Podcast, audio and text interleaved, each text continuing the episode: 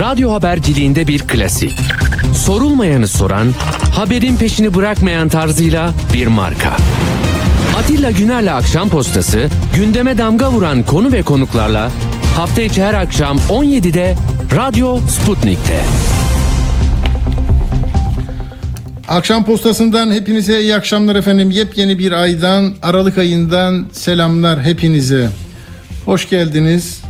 Bugün günlerden Perşembe. Onu biliyorsunuz zaten. Cuma'ya doğru gidiyoruz. Hadi bakalım yeni ay, yeni umutlara vesile olsun. Onların gerçekleşmesine katkısı olsun. Yılın son ayındasınız. 2023 100. yılına girecek memleketiniz. Ne kadar güzel. Duyuyor musunuz hiç gürültü patırtı 100. yıl dönümü için olağanüstü bir kurullar, heyetler, çalışmalar hiç görünür bir şey ben görmüyorum. Yani yaşım yettiğinde böyle başka kutlamaları duymuştum hakikaten 50. 75. yıl dönümünün gürültüsü o merkez medyada daha fazlaydı. Hani olumlu anlamda söylüyorum gürültüyü gündem oluyordu işte besteler yapılıyordu, hazırlıklar, şirketler, kurumlar, kamu bankaları herkes bir şey yapıyordu. Şimdi bir sessizlik var. Bakalım bu e, sonra belki mahcup oluruz. Daha iyi e, bir kutlamalar olur. Olağanüstü bir 100. yıl kutlamasına e, herkesin ihtiyacı var. Şimdi şöyle yapalım.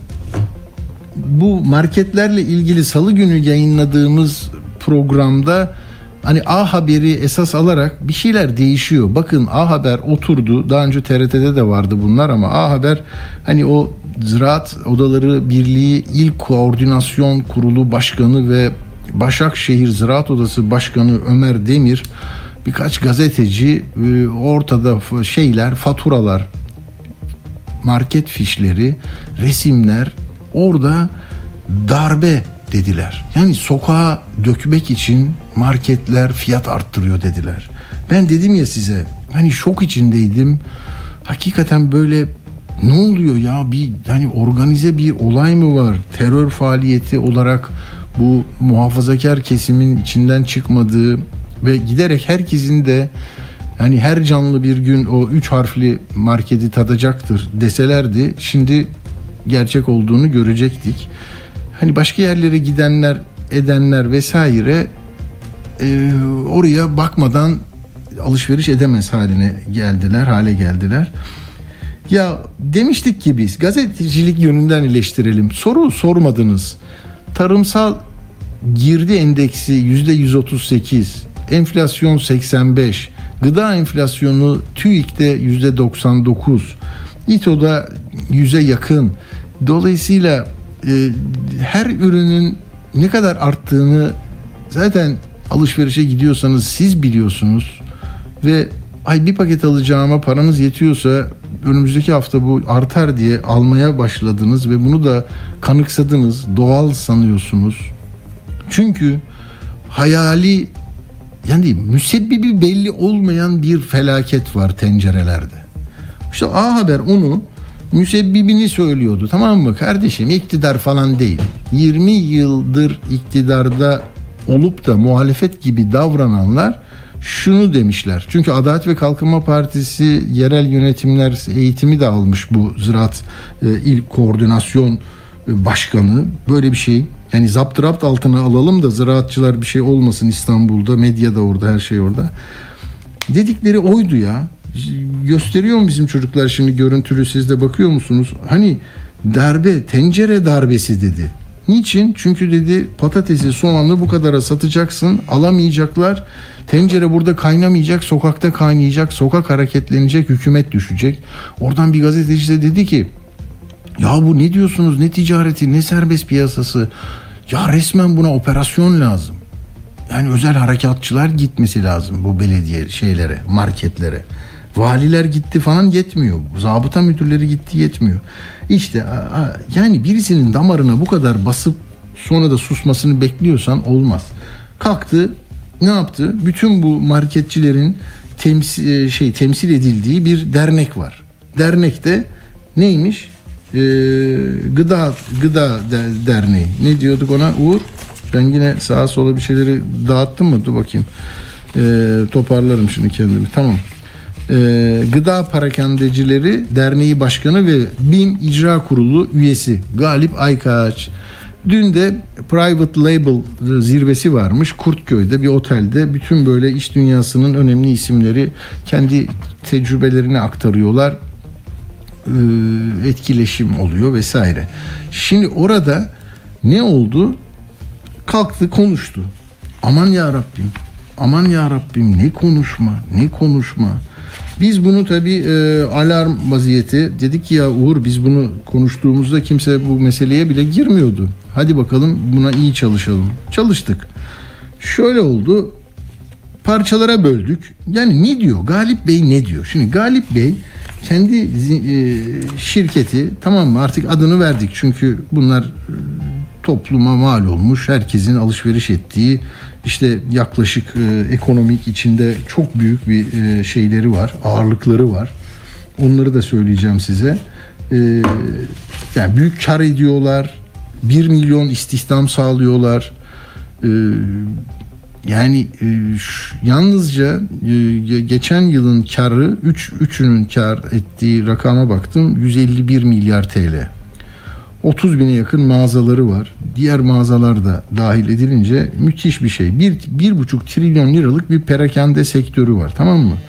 Bunun da aşağı yukarı üçte biri bu üç harfli diye zaman zaman hedefe konulan şeyler, marketler.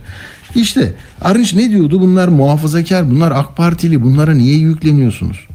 Ya Sayın Arınç, onu ortadan kaldırdığımız zaman o hedefi ne kalıyor geride?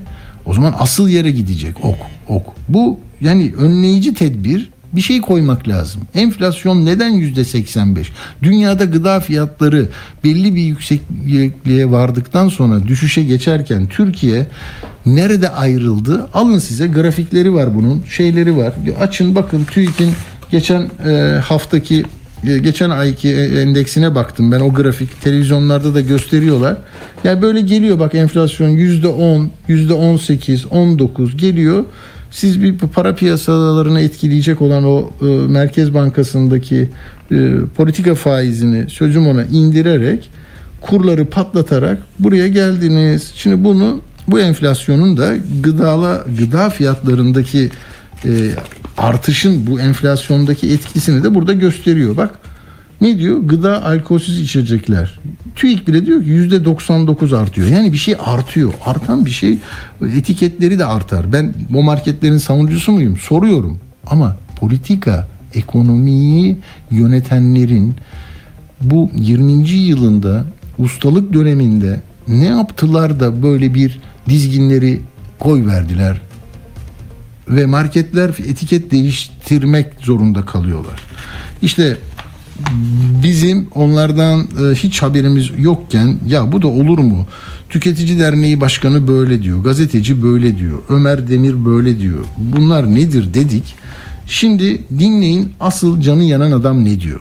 Hem gazeteciliği eleştiriyor, hem bürokrasiyi eleştiriyor, hem zaten böyle üstü kapalı si- siyaseti de eleştiriyor, iktidarı eleştiriyor, iktidarın küçük ortağını da eleştiriyor. Onları tek tek söyleyeceğim size.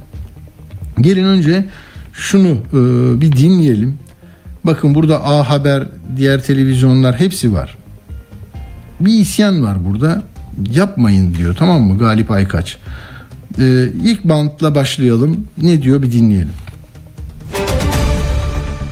Değerli katılımcılar, perakende işletmelerinin enflasyondan arındırılmış ve sadece nominal kar rakamlarına bakarak olumsuz yorum yapan tirollere, maaşlı televizyon yorumcularına, bizleri terörist ilan edenlere, bizlere vicdansız hatta kansız diyenlere ve bunları gazetede yayınlayarak ahlaksızca bizi çete ilan edenlere ve tabirimi maruz görün çok daha kötüsünü söylemek istiyorum ama müsaadenizle gazeteci müsveddelilerine söyleyeceklerimiz var.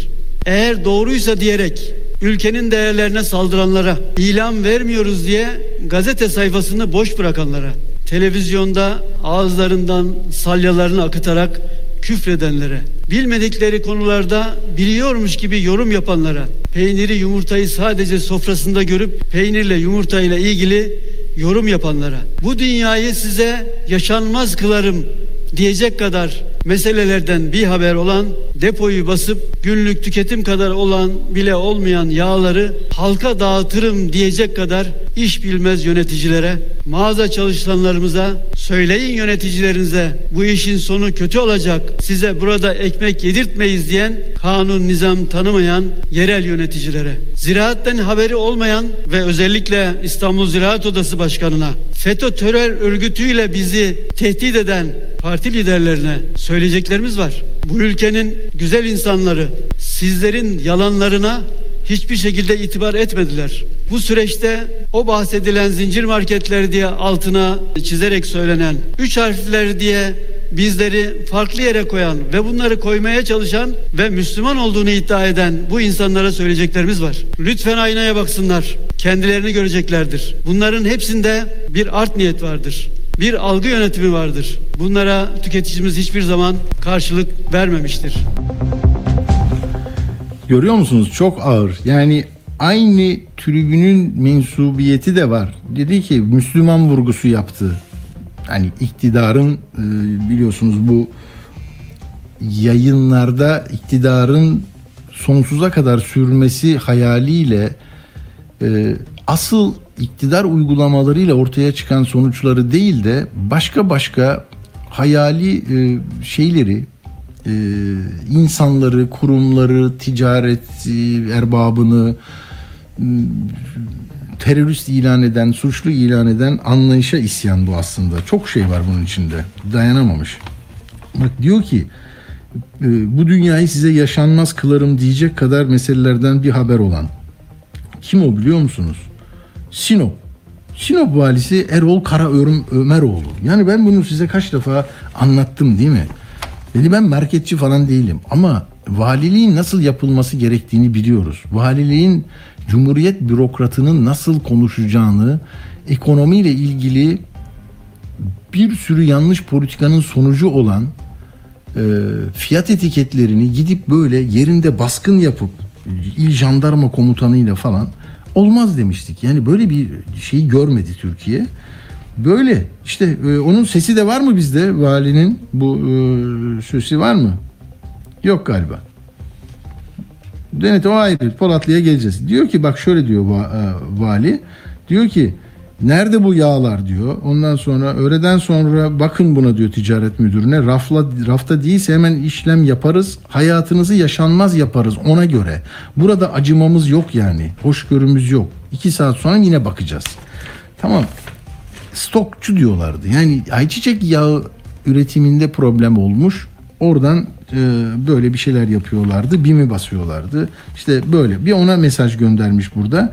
E, ondan sonra diyor ki e, depoyu basıp günlük tüketim kadar bile olmayan yağları halka dağıtırım diyen iş bilmez yöneticiler. Bu da Aksaray valisi Hamza Aydoğdu. Yani bakın bunlar çok e, önemli ayrıntılar. Sonra size burada ekmek yedirtmeyiz diyen yerel yöneticiler. Al şimdi onu vereceğiz. İşte Polatlı'daki belediye zabıta müdürü 3-5 arkadaşını almış etiketlere bakıyor. Çok anlıyor ya. Hani aa getir bakayım. Oo vay burada böyle olmuş diyor. Bundan sonra tehdidine bakın. Bir dinleyin. Merkeze, yöneticilerinize söyleyin. Bu iş böyle gitmeyecek. Ya bu işleri düzeltecekler, bu fiyatları düzeltecekler ya da Polatlı'da ekmek yemeyecekler. Kimse kusura bakmasın.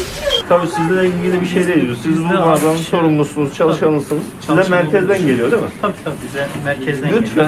Ben Evet. kendilerinden yazıda yazacağım. Şimdi bunlarla ilgili fahiş fiyattan işlem yapacağız. Ama lütfen kendilerine iletin. Bu şekilde devam etmeyecek.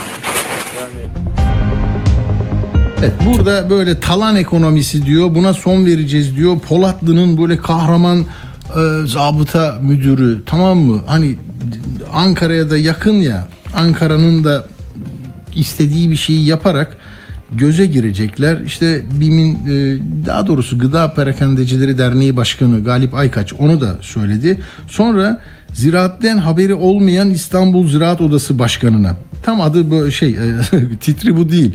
Oraya bir şey uydurmuşlar. E, ziraat odaları zaten İstanbul'da ne kadar ziraat var. Hepsine Kanal İstanbul'la darmadağın ettiniz. Tokiler, kokiler yapıldı. Bir şey yok orada da. Bahçeşehir Ziraat Odası Başkanlığı yapıyor e, Ömer Bey. Onu da demişler göz kulak ol bir de gazetecilere televizyonlara çık işte bizim e, lehimize şeyler anlatırsın. E, bir şey yapmışlar makam oluşturmuşlar İstanbul Ziraat e, şeyleri Ziraat Odaları İl Koordinasyon Başkanı böyle muazzam bir şeyi var. Şimdi ona diyor mesela yani ziraatten haberi olmuyor bunun diyor. Onun ne yaptığını söyleyeyim mi size? O patatesle muzu anlatıyordu ya Ömer Demir. Hakikaten yani bir dinleyin bak. O zaman A Haber'de nasıl söylemiş? Patates, muz. Patates, soğan, muzun fiyatını geçti. Öyle şey- mi? Daha mı pahalı şimdi? Gö- görmüşsünüz mü? 13.75 lira muz, 15 lira patates, 16 lira soğan. Bakın bir mutfakta muz olmadan yemek yapabilirsiniz. Ama mutfakta patates, soğan olmadan, makarna olmadan yemek yapamazsınız. Mutfakta sorun çıkartıp mutfakta tencereyi kaynatmama yerine sokağa kaynatma bir planı var. Tencere mutfakta zaten kaynamadı mı? O evde sıkıntı başlar, sorun başlar, olay başlar. Daha sonra bu yavaş yavaş sokağa yansır. Peki Sokağa yansır diyor. O şeyleri görüyorsunuzdur görüntülü izleyenler ama radyolarını dinleyenlere söyleyeyim ben. Ee, tencere darbesi. Aynen tencere dar- darbesi için harekete geçildi. Hükümeti düşürecekler. Yani bu bugün isyan eden marketlerin temsilcisi Galip Aykaç. Yani biz biz orada onların nasıl bir iş gördüklerini o olmayan bir fiyat artışını böyle e, herkesin gözünün içine sokarak yaptıklarını falan düşünmüyorum ben. Yani görüyorum çünkü Türkiye'nin istatistik kurumu bütün sıkıntılarına rağmen 6 ayda bir yöneticisi değişiyor.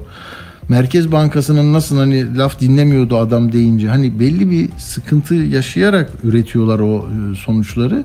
Onlar bile %99 diyorsa burada da zamlar kaçınılmaz. Akaryakıt, yurt dışından alınan ithal ürünler vesaire. Neyse ben onların savunucusu değilim ama gazetecilik olarak o televizyonlarda bu insanları alıp bu marketçilerle hiç görüşmeden ve enflasyonun çıkış nedenlerini politik minderde aramadan bu kolaycılığa gitmenin çok mantıklı olmadığını söylemiştik. Ee, işte burada da şey diyor FETÖ terör örgütüyle bizi tehdit eden parti lideri. O da Bahçeli. Erdoğan da daha mutedil konuşuyordu ama onları da söyleyeceğim size. Galip Bey'in e, birkaç notunu daha ileteceğim. Ee, şimdi önce Bahçeli'yi bir hatırlayalım, Erdoğan'ı da hatırlayalım. Bu gerek zincir marketlerde gerek diğer marketlerle alakalı kontrollerimizi daha da sıklaştıracağız. Daha da farklı hale getireceğiz. Yatıyorlar, kalkıyorlar, belli bazı isimleri ekrana çıkarmak suretiyle oradan markette market, markette market yaptıkları iş bu. Sürekli zam yapan zincir marketlerin FETÖ ile irtibat ve ilişkisinin titizlikle araştırılması gerektiğine de inanıyoruz. Evet zaten bu için için iş- işin içinden çıkarılmadığı zaman hemen bir FETÖ tamam mı? Yine böyle dolapta var. FETÖ var, işte Soros var. Ne var başka? Ee, emperyalist güçlerin uzantısı var. Beşinci kol var. Birinci Dünya Savaşı artıkları var. Kılıç artıkları var. Hani ee, işte Batı'nın şeyleri var. Şunun bilmem nesi var. Böyle şey muhtelif kart vizitler var. Onu veriyorlar size. Yani çünkü bakın yani enflasyonun, maden faciasının, tren kazasının, yurt dışına giden gençlerin neden gittiğinin sorulmadığı bir memlekette bu enflasyonu başımıza kim musallat etti sorusu da itinayla gizleniyor. Uçakta gizleniyor, mecliste gizleniyor, soramıyor, gazeteci soramıyor yönetene. Dolayısıyla yani doktorlar niye kaçıyor? Ee, öğrenciler o PISA sınavında neden geriye kalıyor? Sefalet endeksinde niye buradayız? İşte neden gri listedeyiz? Neden kokain bilmem ne madde bağ- bağımlılığı yaratan o e, kimyasallar niye çoğalıyor? Niye mafya liderleri burada? Yani bunlar hepsi birbiriyle ilişkili ve bir bütünün parçaları arkadaşlar. Enflasyonun neden yükseldiğini seri sorularla bir canlı yayında ekonomi bakanına, başbakana yoksa başbakanın, cumhurbaşkanına soramıyorsan bunlara bir suçlu bulman lazım. O da bugün FETÖ'cü diye suçlamaya e, kadar varan marketçiler oluyor. Marketçiler de böyle bir savunma yaptılar. Şimdi peki karları falan ne oluyor bunların? Bakıyorsun tamam karları yani herkes kar etmek için bu işleri yapıyor. Ee, dedim ya işte mesela başkanın bulunduğu market 2021'de 70 milyar TL kar etmiş. Çalışanları da 38 bin kişiyi de istihdam etmiş. Ona göre 10 bin mağazası var. Vergi de ödüyor vesaire. Bir de e, bunların genelde bir şey söyleyecektim. E, karlarını ha, az önce söyledim zaten onları. E, yani şu, şuraya getirmek istiyorum. E, evet burada. Yani karları ne kadar artmış ona baktım. Mesela şimdi tam hep BİM dedik ya gidiyor. Reklam yapacak halimiz yok. Reklamı bakın açın e, şeye Sabah, Yeni Şafak, Akit üçünün de web sitesinde bannerlar kocaman. Hepsi BİM. Yeni mi girdi onlar bilmiyorum. Bak şimdi. BİM ne yapmış? 2018'de 1.2 milyar, 2019'da 1.2 milyar, 2020'de 2.6 yani e, ikiye katlamış burada. 2021'de de 2.9 300 milyon daha artmış. Yani 5 yılda ettiği kar 8.8 milyar. Ona göre de vergisini veriyor vesaire. Diğerleri çok geride kalmış. Yani en yüksek olan da bu hakikaten. Ee, böyle bir ekonominin içinde bunlar. Ama e, bunlarla mücadelede kullanılan dil ve enstrüman tabii bambaşka. Cezalar kesildi. Ben cezalar kesildi. Şimdi o cezalar hikayesinde de bugün şunu düşündüm. Hakikaten bu ceza kesilince nasıl bir sonuç doğuyor ve cezayı ne zaman kesiyor ee, kamu otoritesi? Bu cezayı niçin kesiyor? Şey Aydın Doğan'a da kesti ya. Bak şimdi. Şöyle bir karşılaştırma yapsak olur mu bilmiyorum. Ee, bunlara 29 Ekim 2021'de tam bir yıl önce yine enflasyondaki tırmanma nedeniyle tutmuşlar e, yine ceza kesmişler. BİM, Carrefour, Migros, Şok, A101 fa- 2 milyar 600 milyon TL. Tamam mı? Sonra bunu rekabet kurulu kesmiş. Ticaret Bakanlığı da bir e, do- 9 milyon. Bakıyorum hep seçim öncesinde Aydın Doğan ne yapıyor? Hadi marketler ne yapıyor? Bir ürün alıyor, satıyorlar ama iktidarın istemediği bir şeyi yapıyorlar gibi görünüyor. Niye? Yani bu kadar biz biz yapmadık ki bunu. Sen niye bunu çok yükseğe satıyorsun makarnayı? Yani peynir geçen sene 90 liraydı. Şimdi 160 lira. Ne demek yani? Salça nasıl oldu iki katına arttı diye. Asıl nedeni aramadan böyle üzerine gidiyorlar ya. Aydın Doğan'a da öyleydi. Ya niye bizle uğraşıyorsun? Bak biz Sayıştay'a bile söylüyoruz. Yani hata eksik aramak, noksan aramak için yapma bu Sayıştaylığını sen. Gel bizle çalış. E, hürriyete de öyle dediler. Tamam mı? Petrol ofisine 1.2 milyar lira ceza kestiler 2007 seçimlerinden önce. Seçimler bitti, uzlaşmaya gidildi. 275 milyona indi bak. Sonra 2009'da Doğan Holding'e 4.9 milyar bağlı şirketlere ceza kesildi. O da da yine seçime gidiyorduk. Sonra Aydın Doğan iki gazeteyi de satmak zorunda kaldı 2011'de. Vatan ve Milliyet. Sonra Mayıs hemen bir ay sonra da cezada anlaşılmaya gidildi. 4.9 milyardı 949 milyon. Onu da birini ödedi. Çünkü gazeteleri verdi. E, Demirören'e. Sonra ne oldu? 2018'de de Hürriyet grubunu Demirören'e sattı. Ha bu cezalarla şimdi yola getirmeye çalışıyorsunuz. Vali gidiyor yakarım ederim diyor. Hayatı dar ederim sana diyor. Böyle bir anlayış. E şimdi peki ne olsun yani bunlar? Mesela hani Demirören geldiği nasıl yedi emin olarak aldı ya hürriyeti. Bankadan da Ziraat Bankası da verdi ona. Sonra golf sahasını bilmem ne yaptılar. Abidik gubidik. Peki hayır. Bu marketi de mesela bu Ömer Demir'e devretsinler. Tarım Kooperatifi İl Kurul Başkanı ya. El koysunlar mesela o zaman. Değil mi? O zaman fiyatlar iner mi? Ya olur mu kardeşim? Tarım satış kooperatifleri var ya. Tarım kredi kooperatifleri. Ondaki fiyatlar da bununla çok yakın. tanzim satış gibi onu da böyle bak işte buraya git o zaman sen oran onlar cadı onlar şey şeytan sen gel bizim buradan al diyorlar ama aynı fiyat 3 lira 5 lira belki oynamıyor yani toplam alışverişte.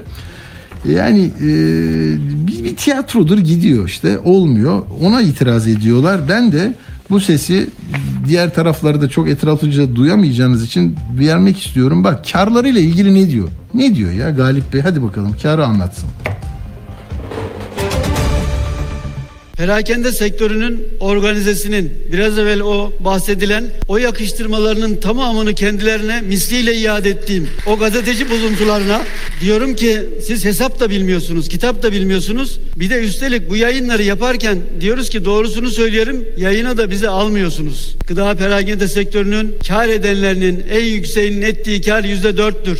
Bu dördün tamamını da verseniz enflasyon aşağıya gelmez. İşte söylediğimiz 85 80'e gelir. Bunu bile bile bire alıp üçe satıyorlar, bire alıp dörde satıyorlar diyecek kadar alçalan gazetecilere, oda başkanlarına diyorum ki bu algı operasyonunuzun vatandaşta karşılığı yoktur. Şimdi tamam Galip Bey e, canınız yanmış haksızlığa uğradığınızı düşünüyorsunuz. Tamam Gıda Perakendecileri Derneği Başkanısınız. BİM'inde icra kurulu üyesiniz ama hani şimdi gazete bu gazeteci bozuntusu, alçalanlanan zaten bu mesleğin e, erbabı olmayanlar bunu yapıyor. Gazeteciler başka sorularla anlatmaya çalışıyor vatandaşına. Haber alma hakkı dedikleri o ya.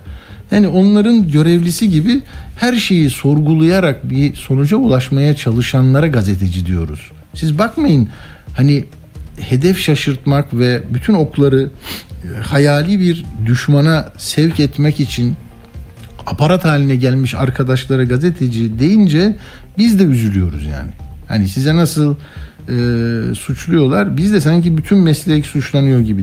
Buna bir bilmiyorum bir kayıt koymak lazım. Yani e, elinde gazetecilik kartları olan mı diyeceğiniz ne diyeceğiniz bilmiyor musunuz? Yani alçalan tamam biz mesleki olarak diyoruz da insanların gözünde gazetecilerin hepsi böyle gibi anlaşılıyor. Ona itirazım var. Oda başkanı dediği de zaten işte bu Ziraat İl Koordinasyon Kurulu Başkanı Ömer Demir'i kastediyor herhalde. Şimdi ben bir son bir bandım var. Ee, bu onun arkasından Vahap Munyar'la e, buluşacağız. Çünkü e, o Dünya Gazetesi'nden e, topluca ayrılıp nasıl bir ekonomiyi yapan e, gerçek gazetecilerin, gerçek ekonomi gazetecilerinin hikayesini dinlemek istemiştim. Ben çok yoğunlar, harika da işler yapıyorlar.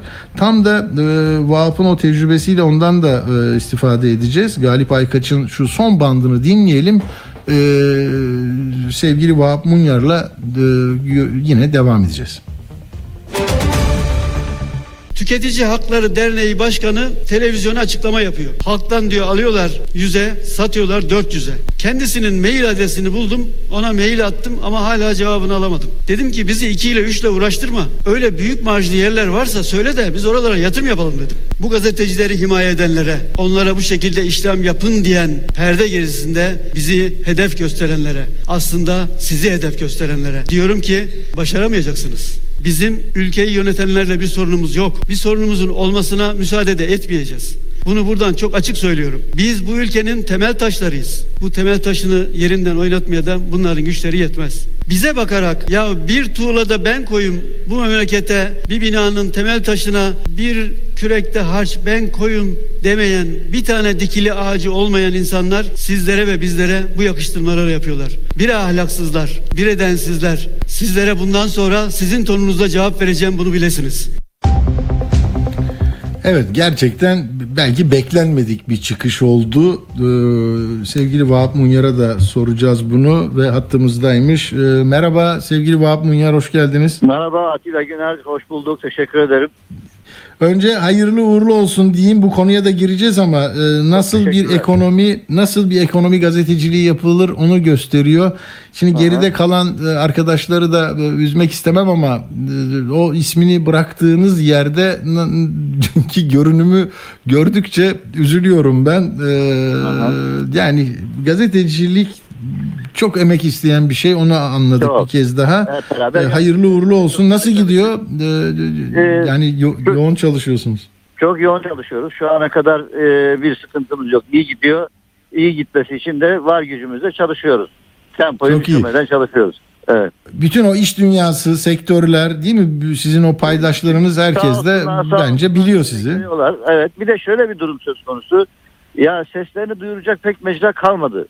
Evet. E, dolayısıyla e, bizim sesimizse burası biz o zaman sesimizin doğru şekilde doğru dürüst duyurulacağı e, bizim hani vardır ya e, biliyorsun Atilla Güner e, haber kutsal yorum hürdür Ya ilkemiz vardır. Aslında bu ilkeyi e, 1921'de bir İngiliz gazeteci köşe yazısında yazmış. Onu da biz Hmm. yıllardır bizim büyüklerimiz, bizim meslek büyüklerimiz hep bize söylediler.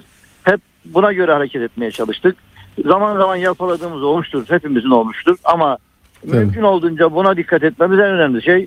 E, biz de ekonomi gazeteciliğinde onu yapmaya çalışıyoruz. Çünkü e, yani bu bundan 3-3,5 yıl önce e, şimdi İş Bankası'nın yönetim kurulu başkanı o zaman genel müdürüydü Adnan Bay ile sohbet ediyoruz.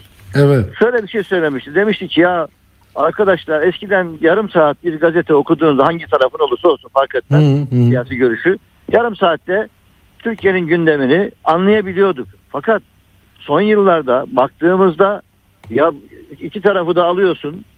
Bir, bir, bir türlü içinden çıkamıyorsun. İki saatini harcıyorsun içinden çıkamıyorsun. Çünkü haberi düz bir şekilde Ya. oraya buraya şey yapmadan e, yamultmadan veren neredeyse mecra yok gibi kalmadı gibi. Yani biz buna dikkat etmeye çalışıyoruz. En azından ekonomi gazeteciliği çerçevesinde tabii ki yorum hürdür. E, Orada da herhangi bir saldırgan ifade kullanmadan veriyle, rakamlarla o rakamları yorumlayarak e, arkadaşlarımız yorumlarını yapıyorlar. Biz de yapıyoruz gerektiği yerde.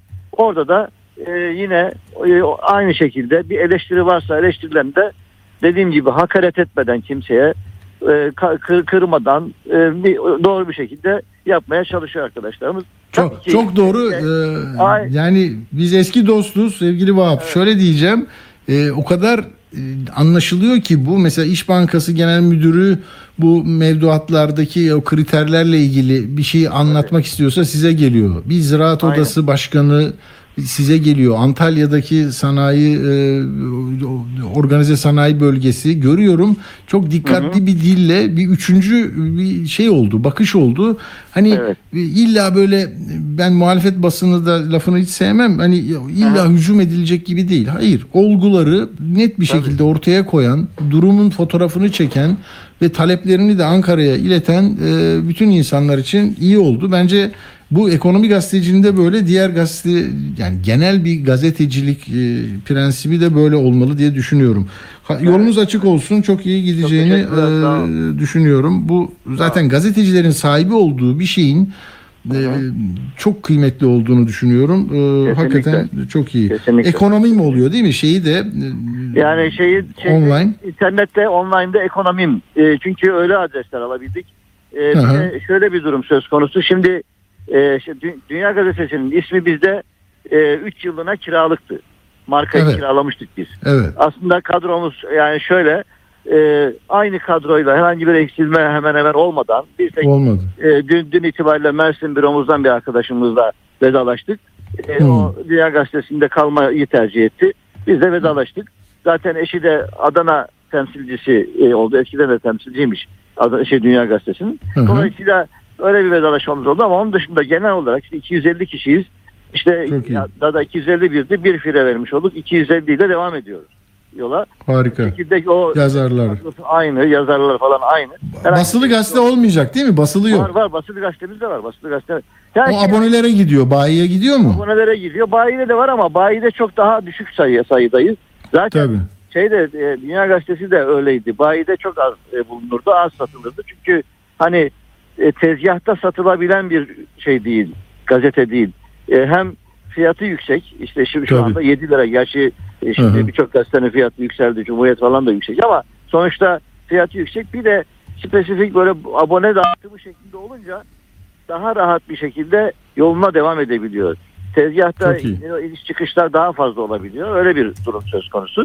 E, abonelere biz yine zaten e, kendi şirketimiz üzerinden abone yaptığımız için e, aynı şeyle aboneliklerle devam ettiriyoruz. E, basılı gazeteyi gönderiyoruz. Onun dışında e-gazete, elektronik gazetemiz de aynı şekilde devam ediyor. Onun da 40 bin civarında paralı abonesi var. Şey dışında, internet sitesi dışında. Hı, anladım. Çok Evet, iyi. dolayısıyla- Peki buradan e, dediğim gibi e, iyi bir şey çıkacak. Çıkıyor zaten. Peki genel olarak bu e, Galip Aykaç'ın çıkışını yani çok tecrübeli bir ekonomi e, gazetecisisin Vahap Munyer. Ne diyorsun? Yani çok damarına bastılar değil mi? O ben televizyon programlarını da Kesinlikle haberleştirmiştim burada. Ben ne Galip diyorsun? Bey'i de, Galip Bey'i de yakından tanıyorum.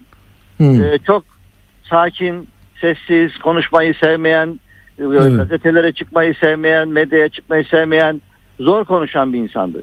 Hı hı. Yani e, o kadar e, da- damarlarına basıldı ki e, şimdi tabii üç harfli marketler deyip e, yükleniyoruz hep beraber. Tabii. Ya şunu ben şimdi işin siyasi tarafı, meslektaşlarımızın e, konuşması falan onu bir tarafa bırakıyorum. En önemli şey şu. E, bu organize e, perakende şirketleri, organize perakende özellikle Hı hı. üç harfliler başta olmak üzere ki diğerleri de aslında öyle. E, biz pahalı gibi görüyoruz ama eğer onlar onlar olmasa inan e, birçok şeyi daha fazla daha pahalıya alırız. Tabii. Nedeni, tabii. nedeni şu bunlar e, sonuçta toplu alım güçlerini kullanarak daha uygun fiyatlarla alabiliyorlar. Ve ona Doğru. göre de keyfe fiyat koyuyor. Bir de aslında şuna bakmak lazım. Şimdi e, şimdi e, halka açık oldukları için isimleri, isimlerini vereceğim. Yanlış anlaşılmasın. Yani oralara gidin anlamda söylemiyorum. Şimdi üç harflilerden biri BİM, Galip Bey'in başında bulduğu, bulunduğu şey Hı hı. market. E, halka açık bir şirket. Bilançosuna bakıp ne yaptığı ne ettiği gayet rahatlıkla görülebilir. Evet. Evet. A- aynı şey Migros için de geçerli. Halka açık bir şirket. Yani karlılığı nedir, ne değildir? Gerçekten e, e, bizleri kazıklıyor mu, kazıklamıyor mu? Ya ürün bazlı düşünebilir. Ürün bazlı kimi ürünlerin fiyatı orada yüksektir, ötekinde düşüktür. Tabii. Ama bir seçenek Zaten vah bir de herkes geziyor ya ben görüyorum herkes 3 market geziyor en az ya. Ben de geziyorum. Değil Ben mi? Yani doğrusu o. E, şö- Şöyle bir şey. 2001 krizine kadar ben mesela deterjanı belli markanın dışında hiç bakmazdım, almazdım. Ama 2001 Değil mi? krizinde nasıl ki eridik, yarı yarıya indik. işte şeyler bile Koç Sabancı bile bizim şeyimiz yarıya, servetimiz yarıya indi dedi o zamanlar. Tabii. E, Şimdi tabii. biz de di- dibe vurduk. E o zaman gittik. Uygun fiyatlısını bulmaya çalıştık marketleri dolaşarak. Ve o Evet. alışkanlık devam ediyor artık. Hiçbir şekilde değişmiyor. E, Bu, bu da bu organize marketler, yaygın marketler, e, üç harflisi, beş harflisi hepsi bir şekilde bize fazlasıyla seçenek sunuyor. Ben şimdi burada hani bakkalları ve benzeri perakende e, şeyleri e, perakende oları düşü düşü yapmak istemem. Sıkıntıya so- sokmak istemem. Onları ağır eleştirmek istemem ama Hı hı. bunlar her biri bireysel ya da bir, birkaç tane çalıştığı için kendisi de pahalı alıyor, dönüyor, Doğru. istemez pahalı satıyor. Ha diyebilirsin ki ya tam evinin dibinde bu bakkal ona göre fiyat çekecek. Kabul ediyorsan tabii ki gider alırsın. Tabii, Zaten tabii, o da öyle tabii. bir seçenektir. Öyle bak. Tes, va- bir de bu TESK başkanı Palandöken mesela şöyle demişti. Ben not aldım da zincir marketler hem piyasa fiyatlarını hem de esnafın kazancını alt üst ediyor. Şimdi o çok şeyli bakıyor tabii. Bakkal e, bakıyor, eskiden doğal- kendine geliyordu. ya. Şimdi oraya gidiyor değil mi? Tabii tabii tabii aynen. O- yani o- çünkü o canını acıtmış. Konuşuyor. Tabii. Evet. Şimdi mesela e, bu marketlere ürün üreten, ürün verenler de zaman zaman şey yapıyor, e, yük seslerini yükseltiyorlar. İşte hatta private label'a falan da çok yani o marketler için özel üretilen ürünlere de işte onları kısıtlamaya çalışıyorlar. Yapılabilir, olabilir. Dünyanın çeşitli yerlerinde farklı uygulamalar var. E, belli sınırlar koyabilirsin. Diyebilirsin ki sen marketinde kardeşim e, totalde yüzde ondan fazla private label yapamazsın. Böyle kurallar koyabilirsin. Ama hiç yapma demek e, dünyadaki genel uygulamalara çok aykırı. Şimdi zamanın birinde bir meyve suyu üreticisi firmanın sahibiyle hatta ta hürriyetteki günlerimizde hürriyetin o meşhur medya towers'taki barında sohbet ediyoruz. Ya dedim ki sizin ürünü görüyorum ben işte filanca markette. Seninki şu kadar fiyat ama o markete yaptığın ürüne bakıyorum o da şu kadar fiyat daha düşük. Hı. Bakıyorum sen üretmişsin. Peki onun içeriğinde bir sıkıntın var. Niye ona daha uygun fiyatta veriyorsun? Ya niye onun daha fiyatı düşük? Tabii. Belki Dedi ki- binlerce, milyonlarca üretiyor ona. Ha dedi ki şöyledir dedi. Şimdi benim o market tarafına girmem için bir maliyetim var. Lojistik maliyetim var bilmem ne var falan filan. Ondan sonra bir raf bedeli de ödüyorum. Ama o kendisi bana yaptırıyor. İçindeki hiçbir şekilde farklı değil. İkisini de gönül rahatlığıyla içebilirsin. Benim markamı da o marketin markasında içinde fark yok. Sadece onların e, lojistik maliyetleri bana göre daha düşüyor. Çünkü toplu bir şekilde ulaştırıyorlar marketlerine. Dolayısıyla öyle bir avantajları var. Yani bu private label, label'ların da böyle bir özelliği var. İlle de onlar işte efendim çok yaygınlaşınca bütün marketler, şimdi bütün markalar ölecek gibi bir şey bakmamak lazım. Öyle düşünmemek lazım diye düşünüyorum. Anladım.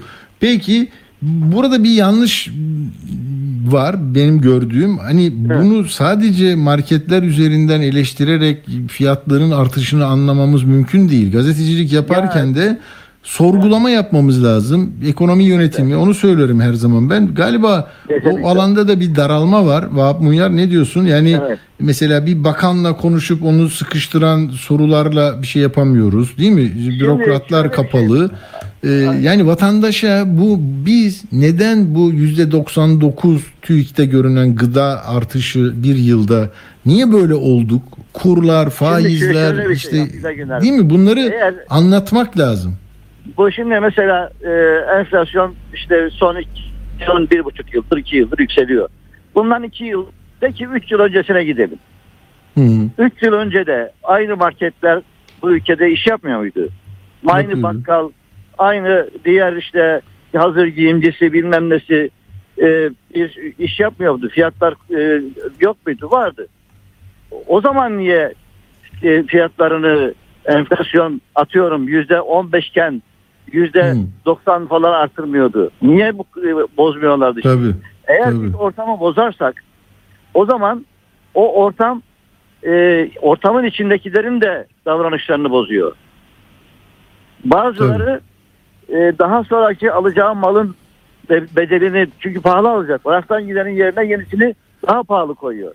Onun tedbirini almak için kendi kendini korumak için yapıyor. Bazıları şey de yapıyor olabilir. Gerçekten ahlaksızlık da yapıyor olabilir. Ama burada genellemeler yapıp bütün Hı hı. sistemi suçlamak, bütün işte marketleri suçlamak çok doğru bir şey değil. Yani suçlu ararken bir dönüp kendimize de bakmamız lazım. Kendimizden kastım yani bu ekonomiyi yönetenlere, bizi yönetenlere diyorum. Ya bir yerde hata yapmış olmalıyız ki bu enflasyonda ipin ucu kaçtı.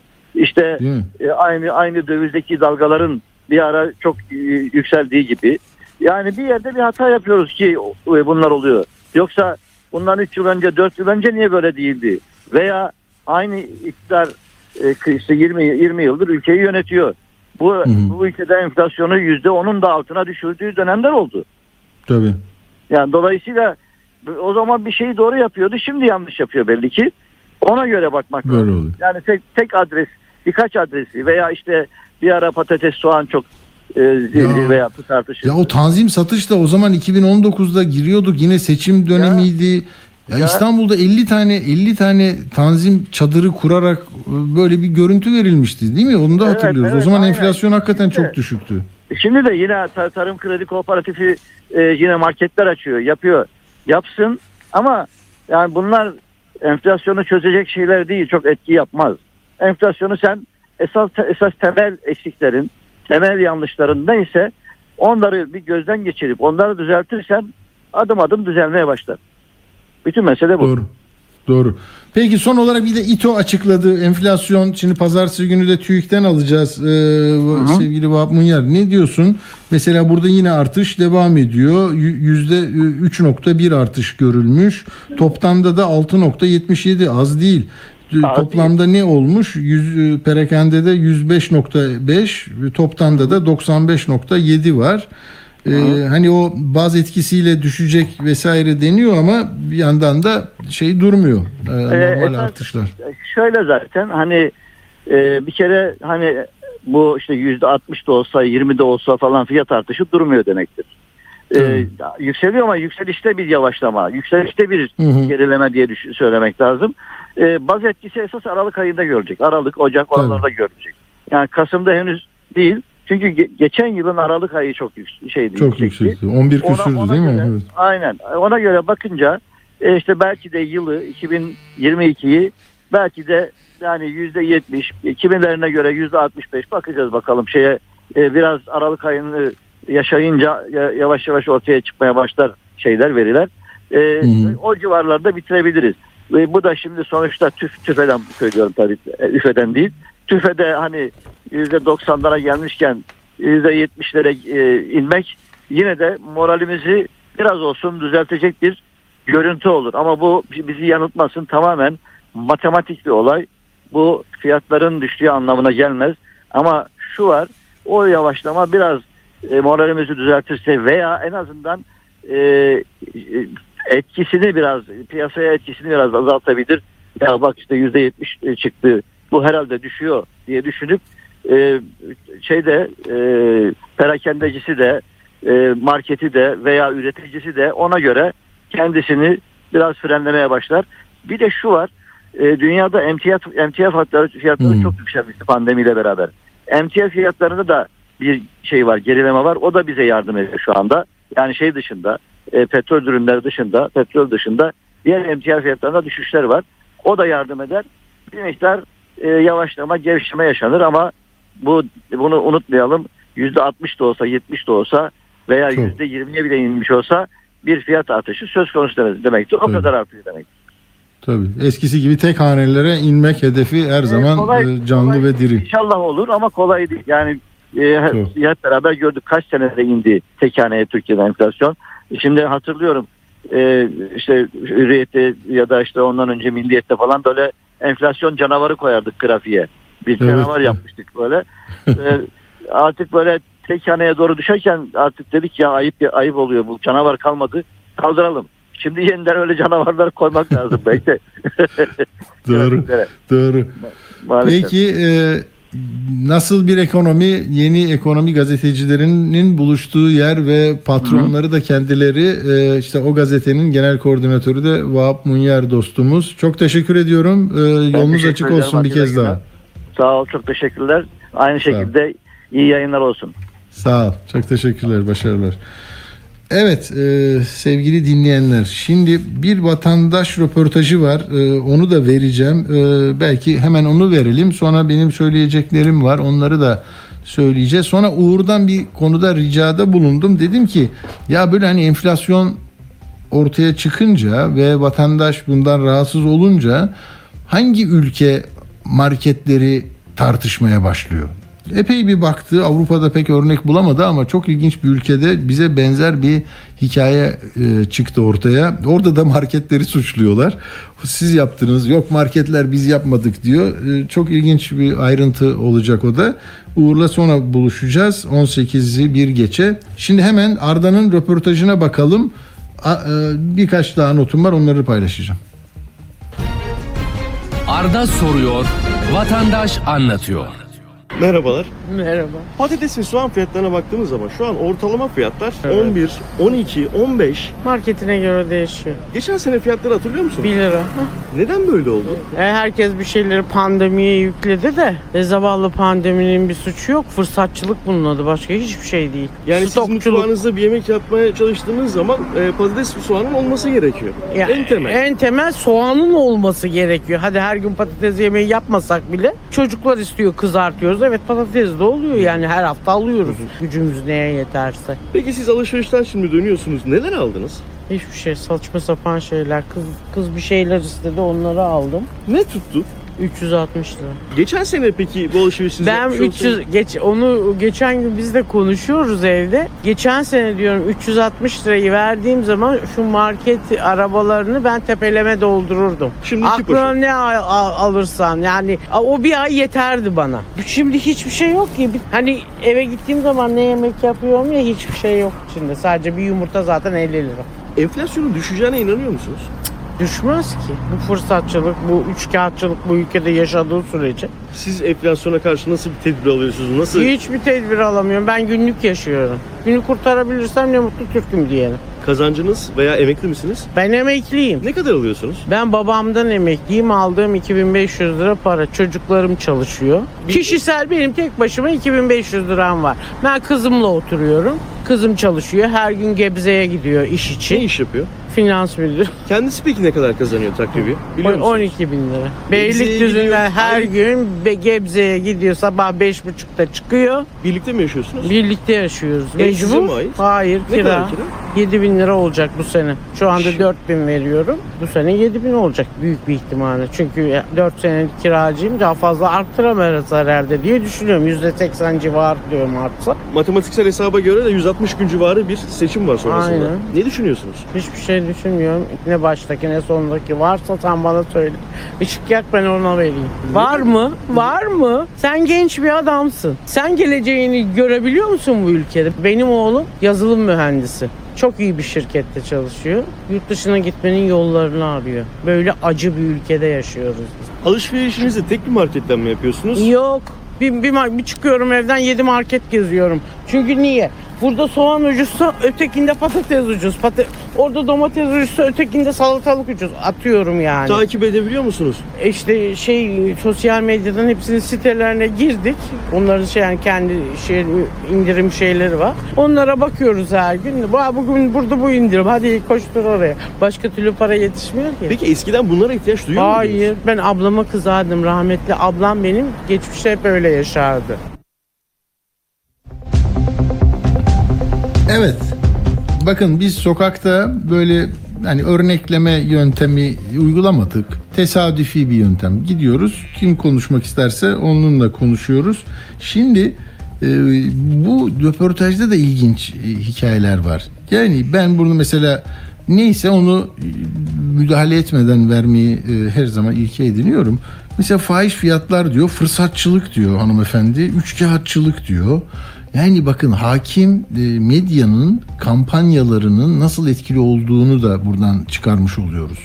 Çünkü ortada hani eleştirilecek bir meselenin ayrıntılarına ulaşamamış ki hanımefendi ya da böyle bir sorgulama yapma noktasında değil. Ee, zannedersiniz ki iktidara yakın mı? Hayır diyor ki ne baştaki ne sondaki kimseden ümidi yok. Çok ilginç. Diyor ki sen geleceğini görebiliyor musun? Benim çocuğum yurt dışına gidecek diyor. Babadan gelme bir 2500 lira var. Evlatlar çalışıyor. Yani evlatlar olmasa 2500 liranın 365 lirasını zaten 3-4 günlük bir şey almış. Market market geziyor. Ama e, umutsuz. Bunun müsebbibinin de işte Galip Bey ve arkadaşları olduğunu düşünüyor. Şimdi burada e, topyekün gazetecilik faaliyeti, STK'sı, siyaseti, akademisi her neyse yani bunu tane tane anlamamız lazım. Anlatmamız lazım. O açıdan önemli. Çünkü burada bir çıkmaz var yani. Çıkmaz sokakta değil mi? Şimdi benim anladığım o. Gerçekten yayın sırasında dinleyebildim bunu. Ee, hanımefendi çaresiz, gelecek konusunda endişeli, umut yok. Ee, evlatlar olmasa hali nice ama suçlusu fırsatçılar, üçkağıtçılar diyor. Ee, ve şeyden de umudunu kesmiş böyle sanki. Ne kadar kötü bir ruh hali değil mi? Hani alternatif bir şey de yok. Anlatılamamış ona. Ya işte bu böyle yapılıyor biz böyle yapacağız ya da bundan bu böyle oldu biz bunu böyle yapabiliriz Ee, gibi gibi bilmiyorum. Yani böyle enteresan. Şimdi bir iki notum daha var. Bizim bu 18'e kadar böyle gideceğiz. 18'de Uğur'la olacağız. Ha ya şu tanzim satışları bir de acayip manipülasyon oluyor arkadaşlar. Yani dezenformasyon yasası çıktı ya o uygulansa mesela bu Galip Bey'in kızdığı e, bütün yayınları yapanların gerçekten e, bir müeydeye uğraması lazım. Şöyle dediler ya dediler ki ya bu her seçim öncesi birileri bir el sokuyor bunları yükseltiyor. Biz bunları sonra bir seçim bitiyor hiçbir şey kalmıyor ortada. Öyle değil. Öyle değil. Her zaman enflasyonla ilgili seçime yakın iktidar enflasyonu önleyemediği için e, alternatif e, yine terörist patatesçiler diyor bir tanzim satış mağazaları kuruyor. Ona baktım ya Şubat 2019'da işte Mart seçimlerine az kala e, yine Charleston biber o zaman bak unuttunuz %87 artmış. Patlıcan %80, ıspanak %67. Yani burada bir el, yabancı el, işte beşinci kol falan yok. Enflasyon da %20.3'müş o zaman ya. Gıda enflasyonu da %30'muş. Arkadaşlar şimdi %85. Dolayısıyla o zaman bak İstanbul'da Büyükşehir Belediyesi AK Parti'nin 50 bel tur gitmiş gitmişti. 50 yerde açmıştı. Vatandaşlar sıraya gidip alıyorlardı. Patates, Charleston falan. Ankara'da 15. Yani ve bütün iş 3 ay için kurduklarını söylediler. 3 ay sonra kendileri kapattı onu. 300 ton sebze satmış mesela İBB 200 bin lira zarar etmiş falan. Yani böyleydi ticaret değildi ve bir gaz alma bir insanlara alternatif. Şimdi de tarım kooperatifleri için böyle deniyor. Ee, ama e, Erdoğan mesela o zaman da Eylül 2021'de 5 zincir market piyasayı bozuyor demiş New York'tayken tamam mı? piyasalar alt üst oluyor. Bunlar eğer bu noktada adil davranırsa vatandaş da uygun bulur falan diyor. Yani demek ki e, e, vatandaşına ucuz e, gıda temin edemeyen, böyle bir sistemi kurgulayamayan e, ekonomi yönetimi dönem dönem bir onlara kızıp sonra da bir şeyler kuruyor. Ya bir çadırlar kuruyor ya da sahibi olmadığı tarım satış kooperatifleri, kredi kooperatifleri çiftçinin malını al buraya bir tane yer aç burada satacaksın bunları deyip e, insanları oraya yönlendiriyor ama epeydir öyle bir propaganda da görmüyorum ben. Tarım kooperatifleri de bu zincir marketlerin bir benzeri işte 1 lira belki 50 kuruş 20 kuruş düşük öyle gidiyorlar. Ee, ha İTO'nun enflasyonunda da dediğim gibi az önce söyledim ama bir kez daha söyleyeyim. Gıda harcamaları bir ayda %4.52 artmış. E ne olmuş? Demek ki 100 liraya 10 liraya aldığın şey e, makarna 14 lira olmuş. E, ni, ni, şimdi onu değiştirince adama niye kızıyorsun çete diyorsun ki ya? Anlaşılır gibi değil. Daha çok soru lazım, daha çok merak lazım.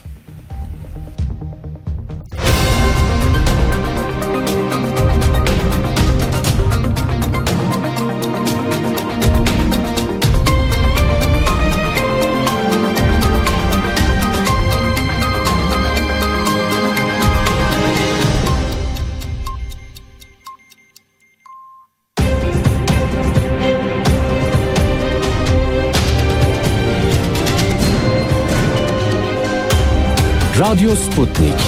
Anlatılmayanları anlatıyoruz. Radyo haberciliğinde bir klasik. Sorulmayanı soran, haberin peşini bırakmayan tarzıyla bir marka.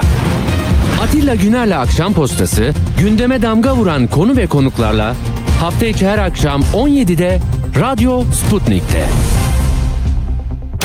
Dünyada anlatılmayanları anlatıyoruz. Hinaus. Geçelim buradan hemen Yunanistan'a. Gidelim şimdi Mısır'a. Program editörümüz Uğur Koçbaş hep ayrıntıların peşinde. Dünyadan zaten Uğur'un şeyi copyright bölümü. Neden yapıyoruz? Çünkü 12 Eylül bizim AB maceramızın da aslında yıl dönümü. 34 tane fasıl hala bekliyor. Bunu zaten İngiliz basını da manşetlerine taşıyarak Morris'e büyük yargı darbesi gelmesi. Dünyada anlatılmayanları anlatıyoruz. Evet sevgili Uğur Koçbaş da geldi. Merhaba Uğur. Merhaba. Buldun buldun galiba Buldum, bizim buldum. yaşadığımız süreci anlatan bir örnek. Ya çok çok da güzel bir örnek olacak şimdi. Ee, çok benzer bir zincir market tartışması çok çok uzaklarda Yeni Zelanda'da yaşandı. Çok yakın bir tarihte. Yani Hmm. Nisan ayında başladı hatta. Yani bu yılın Nisan ayında başlayan bir tartışmadan bahsediyoruz. Yani neredeyse Türkiye ile süreçte e, birbirine uygun. Şimdi Yeni Zelanda 5 milyonluk bir ülke. 250 milyar dolarlık bir ekonomi. Ama tabii kişi başına geliri 48 bin dolar olan öyle bayağı zengin, zengin bir ülke. Ama 32 yılın en yüksek enflasyonu var. Kaç? %7.6. Ama öyle büyük bir enflasyon tartışması var ki Yeni Zelanda'da. Şimdi Türkiye ile benzeşen tarafı 2023'te Yeni Zelanda'da da seçimler var. Ve şu anda iktidarda olan parti e, böyle çok e, kıl payı seçimi kazanıyor gibi gözüküyor e, şeylerde, anketlerde. E, ve enflasyon meselesi bir numaralı gündem maddesi. Çünkü Hmm. hayat pahalılığı arttı diyor insanlar. Ve hükümet büyük baskı altında artan fiyatlar yüzünden. Özellikle gıda fiyatları yüzünden. Ama %7.6'lık bir artıştan bahsediyoruz bu arada. Şimdi günah keçisi arıyorlar tabii. Tabii kendi politikalarından bu işin e, kaynaklandığını söylemek istemiyor hükümet seçim arifesinde. O yüzden günah keçisi olarak süpermarketleri ilan ediyorlar. Şimdi orada da 22 milyar dolarlık bir sektör süpermarketler ve e, iki büyük süpermarket var. Yani bizdeki 5 zincir marketin yerine orada iki büyük zincir market var.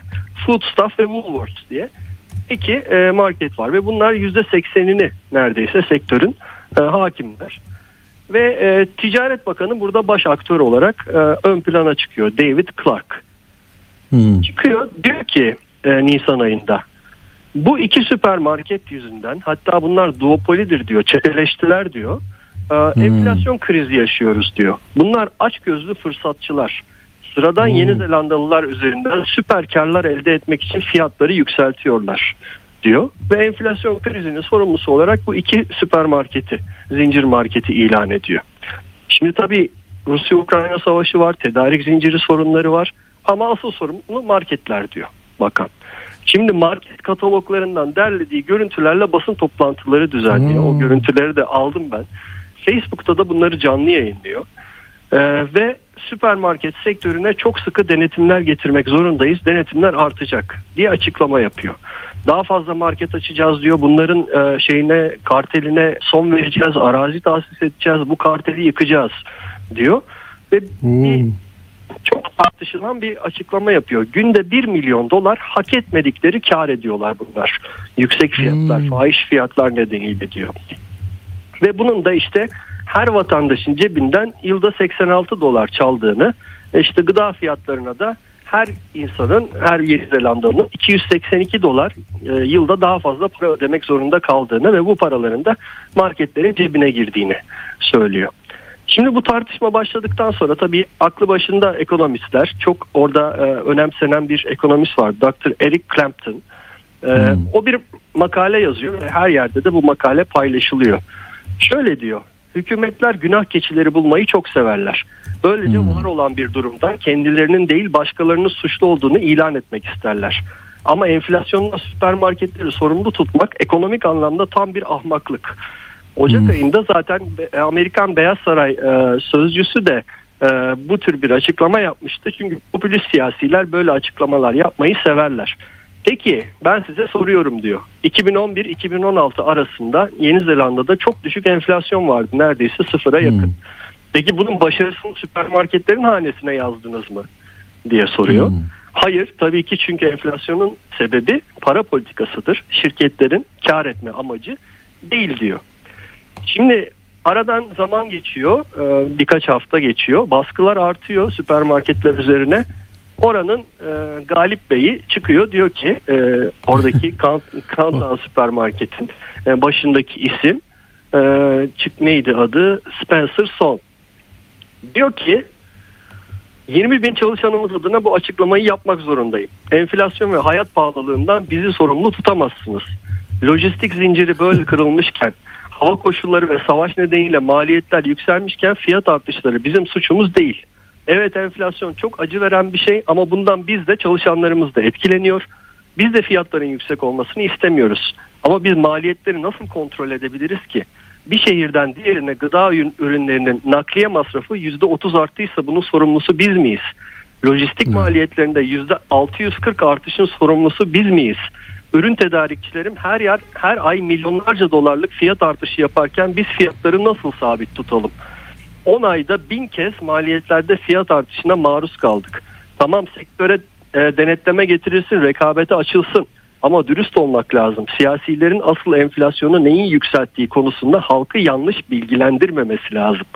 Bu işin suçunu süpermarketlere yıkmak, haksızlık, sorumluluktan kaçmaktır ve hiç doğru değildir diyor. Ve geldik Haziran ayına.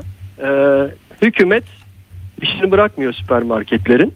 Diyor ki ben yeni bir denetim kurulu oluşturuyorum diyor. Grocery Commission diyor. Yani süpermarket komisyonu oluşturuyorum. Bunlar sürekli sizi denetleyecekler. Bütün fiyatlarınıza bakacaklar, edecekler. Süpermarketlere çok açık bir mesaj veriyoruz. Ee, vatandaşı soyarak karlılığınızı arttıramazsınız diye hükümetten açıklama. Ağustos ayına geldik. Ee, artık şey oluyor, e, baskı artıyor ve e, iki büyük e, market, süpermarket e, fiyatları sabitleme ve indirime gitme kararı alıyorlar bazı ürünlerde. Çünkü gerçekten büyük bir baskı var üzerlerinde ve kampanya çok etkili oluyor sıradan vatandaşlar üzerinde. Bu marketleri boykot edin diye kampanyalar yapılmaya başlanıyor sosyal medya üzerinde ve e, birkaç ay sürecek bir indirim. 110 en çok e, satılan üründe indirime gidiyorlar. Ama e, Hmm. geldik bugüne enflasyon 7.2. İlk başlangıçta neydi? 7.6. Yani hiçbir şey değişmemiş. Merkez Bankası en büyük fiyat artışını yapmış. %4.25'e çekmiş faizi. Ve bu ay meclise süpermarket yasası geldi. İkili çeteyi yok edeceğiz. Ee, Mar- Oo, bayağı üstüne üstüne gidiyorlar. evet. Yeni e, süpermarket zincirleri açılmasına olanak tanıyacak bir e, yasa. Tarım kredi kooperatifi yok mu orada? Aynısı işte. Yani bir farkı yok ki. Yeni şeyler açacağız. Yeni marketler açacağız. Sizin hakimiyetinizi bitireceğiz. E, fiyatları artık istediğiniz gibi yükseltemeyeceksiniz diyor hükümet. Ve 2023'ün ortasında da bu yasanın yürürlüğe girmesine karar verdiler. Bakalım sonucu ne olacak? Tabii seçimin tam öncesinde bunu yürürlüğe sokuyorlar ki e, bakın biz elimizden geleni yaptık marketlere e, yaptık baskıyı. Bakalım onlar da şey yapacaklar mı? Fiyatları indirecekler mi? Demek için muhtemelen. Bu da Yeni Zelanda'dan enteresan bir e, benzer örnek. İlginç, ilginç.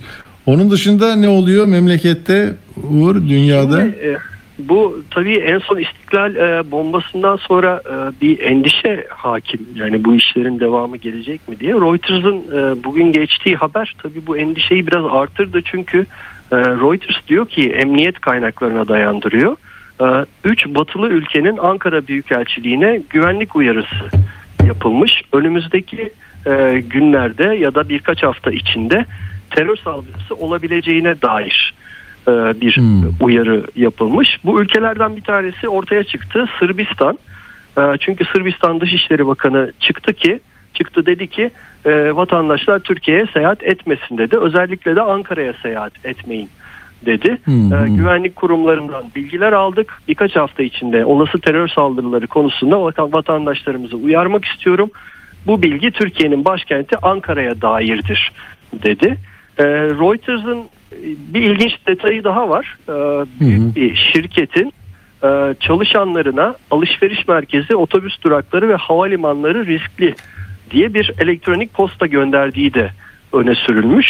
Tabii inşallah bu e, istihbarat e, doğru değildir.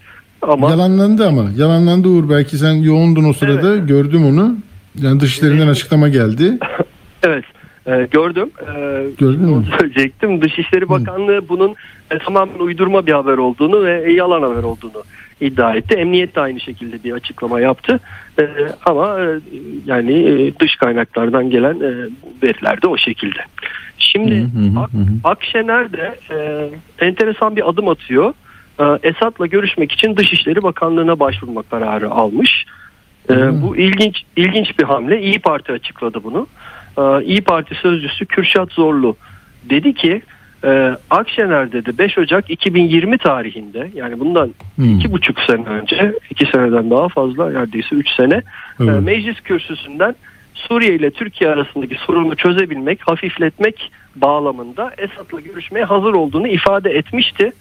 Biz artık büyük kaygı duyuyoruz Ee, ve yeni iki ülke arasında yeni sorunların çıkmasını engellemek için önemli bir çağrıda bulunmak istiyoruz. Bu endişemizi e, Esad'la paylaşmak istiyoruz ve bu işin çözüm yollarını aramak istiyoruz. Dört madde çerçevesinde diyor. Şimdi o dört madde ne? Bir, e, Türkiye'ye gelen Suriyelilerin e, geri dönmelerini sağlamak için koşulların sağlanabilmesine katkıda bulunmak. E, PKK, YPG terör örgütünün faaliyetlerine son verdirilmek için ortak bir strateji geliştirmek. Suriye'nin yeniden imarı için diplomatik desteği sağlamak ve e, Türk, Suriye'deki diğer faaliyet gösteren örgütlerle mücadelede ortak bir yaklaşım geliştirilmesi. Yani işit benzeri örgütler. Biz bunu partiler üstü görüyoruz. Bu süreci milletimizin lehine sona erdireceğimize inanıyoruz. Yarın ya da pazartesi günü resmi yazımızı da Dışişleri Bakanlığı'na ileteceğiz diye bir açıklama yaptı. Ee, son olarak da az önce düştü bu da. Ee, Cumhurbaşkanlığı Sözcüsü İbrahim Kalın İsveçli e, İsveç televizyonuna SVT'ye bir röportaj veriyor. Ee, ve bu röportajı yarıda bıraktı. Şimdi İsveç tabii e, NATO'ya üye olmak isteyen bir ülke olduğu için e, kritik. E, orada e, televizyonun sunucusu bir e, röportajı yapan kişi gazeteci bir soru soruyor. E, Türkiye ciddi suçlar ve mafya üyeleri için bir sığınak haline geldi eleştirileri var diyor. İşte kokain trafiğinin merkezi olduğu iddia ediliyor diyor. İbrahim Kalın da diyor ki koca bir ülkeyi suçluyorsunuz bu kabul edilemez. Temelsiz iddiaları gerçekmiş gibi e, ortaya koyuyorsunuz. Sizin farklı bir gündeminiz var. Bunlar PKK ağzıdır, bunlar FETÖ ağzıdır. Bu dürüst gazetecilik değil. Ben bu röportajı artık devam etmek istemiyorum. Durdurur musunuz lütfen diyerek yayını terk etti. Tabii bu Ankara ile İsveç arasında gerilim yaratacak mı? Ee, önümüzdeki günlerde onu da göreceğiz. Anladım. Peki çok teşekkürler Uğur. Sağ olasın. İyi Ben akşamlar. Teşekkür ederim. Görüşmek üzere. Evet belki bir son e, 5-6 dakikada bu meseleye de değinmek gerekecek. E, Saadet Partisi Genel Başkanı Temel Karamollaoğlu e, bir grup gazeteciyle bir araya gelmiş. Onların sorularını yanıtlıyor. Ama böyle alışıla gelmiş kapalı cevaplar değil yani cevap olmayan e, karşılıklar vermemiş. Biraz ipucu vermiş. Biraz meseleyi anlatmış. Tabii bu muhtemelen yarın öbürsü gün iktidar kanadının çok üzerinde e, söz söyleyeceği bir alan açmış oldu galiba. Soru şu. Altılı masa nasıl yönetecek? Anayasa değişmeden güçlü bir cumhurbaşkanı seçilirse mecliste de sizin çoğunluğunuz olursa yani Millet İttifakı'nın e, nasıl idare edeceksiniz? Ne olacak? Biraz anlatın bize diye böyle hani gazetecilik yapmışlar. Düzgün sorular sormuşlar. Yeni şeyler öğrendik. İstişareyle yöneteceğiz diyor. Yani yönetim nasıl olacak diyorsunuz siz. O da diyor ki Cumhur bak şöyle anlatıyor. Yani Cumhurbaşkanı seçildi.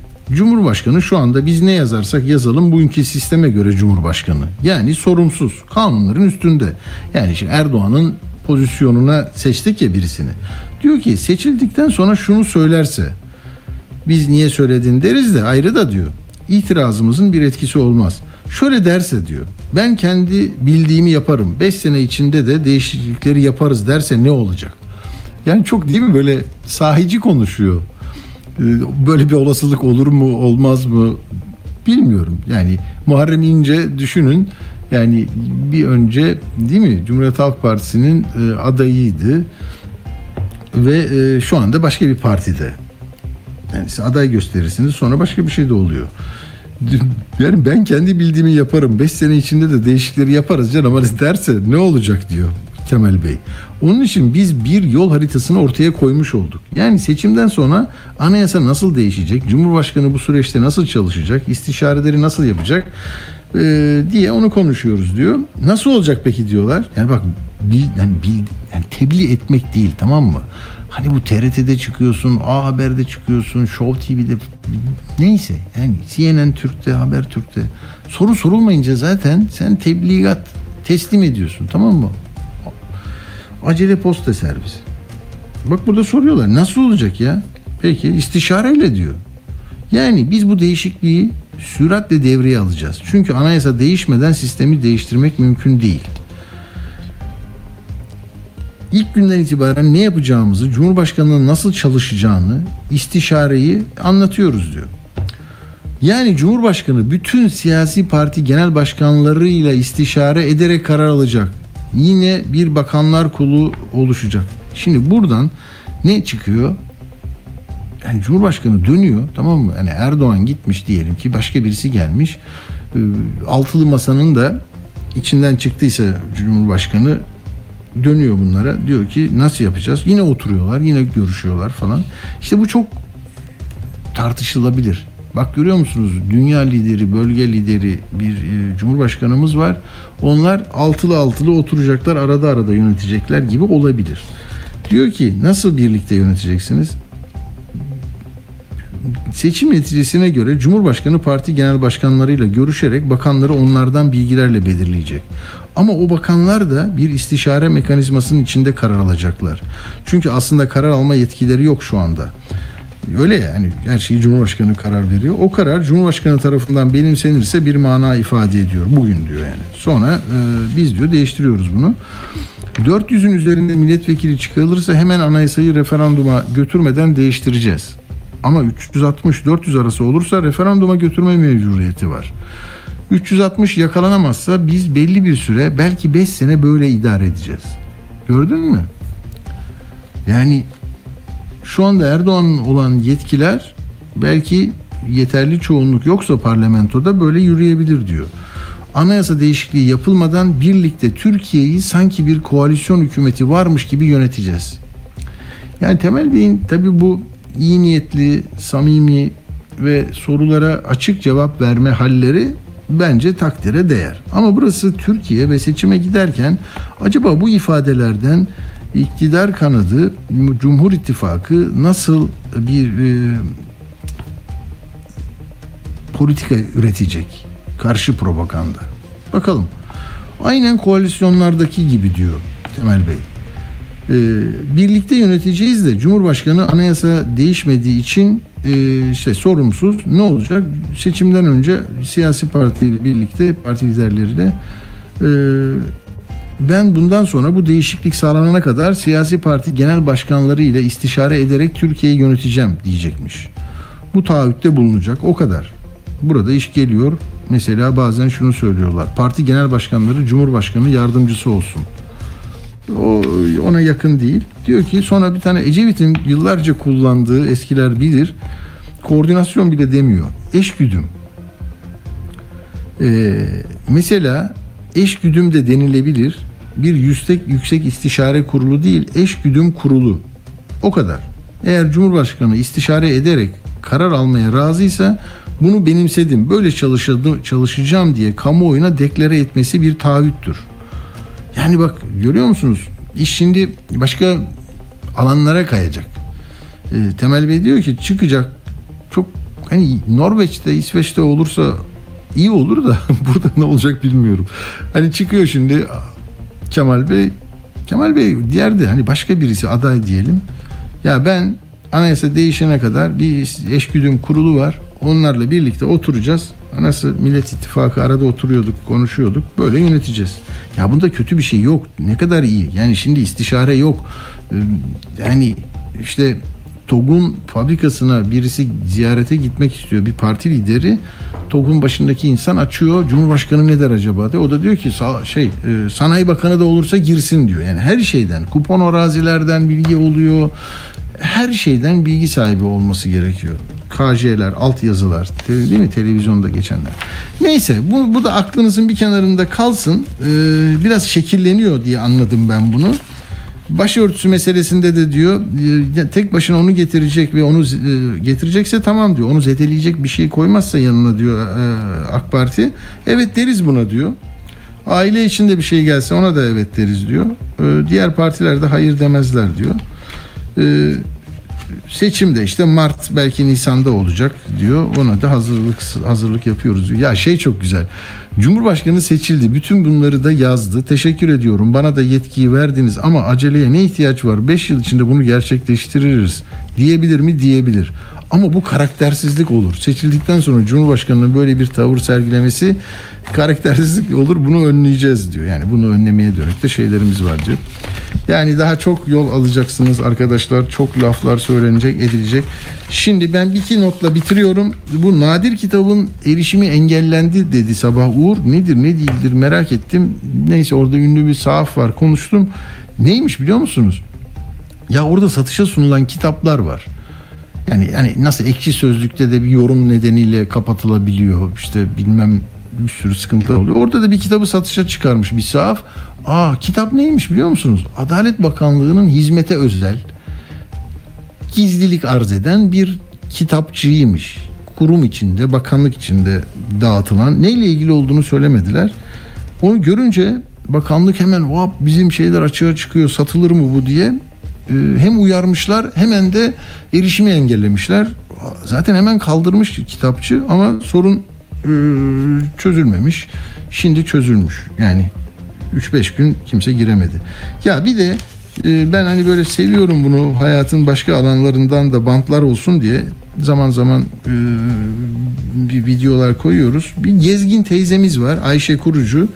60'lı yaşlarında 60'ın ilk yılları işte herhalde çünkü iki sene önce yapılmış bu 27 ülke gezmiş TEDx'te de konuşmacı olmuş çok şu şeker harika e, bir insan portresi onunla bitiyoruz E, siz de oradan bir şeyler esinlenirse belki bir bavul hazırlarsınız bir yerlere gidersiniz diye yani başka da bir muradımız yok. Hadi bakalım iyi akşamlar, sevgiler, hoşçakalın. Bazı insanlardan mesela geliyorlar bana çünkü gezginci bir insanın sırtında çanta, yırtık bulucin, saçı uzun, kulağı küpeli, kirli sakallı birisi.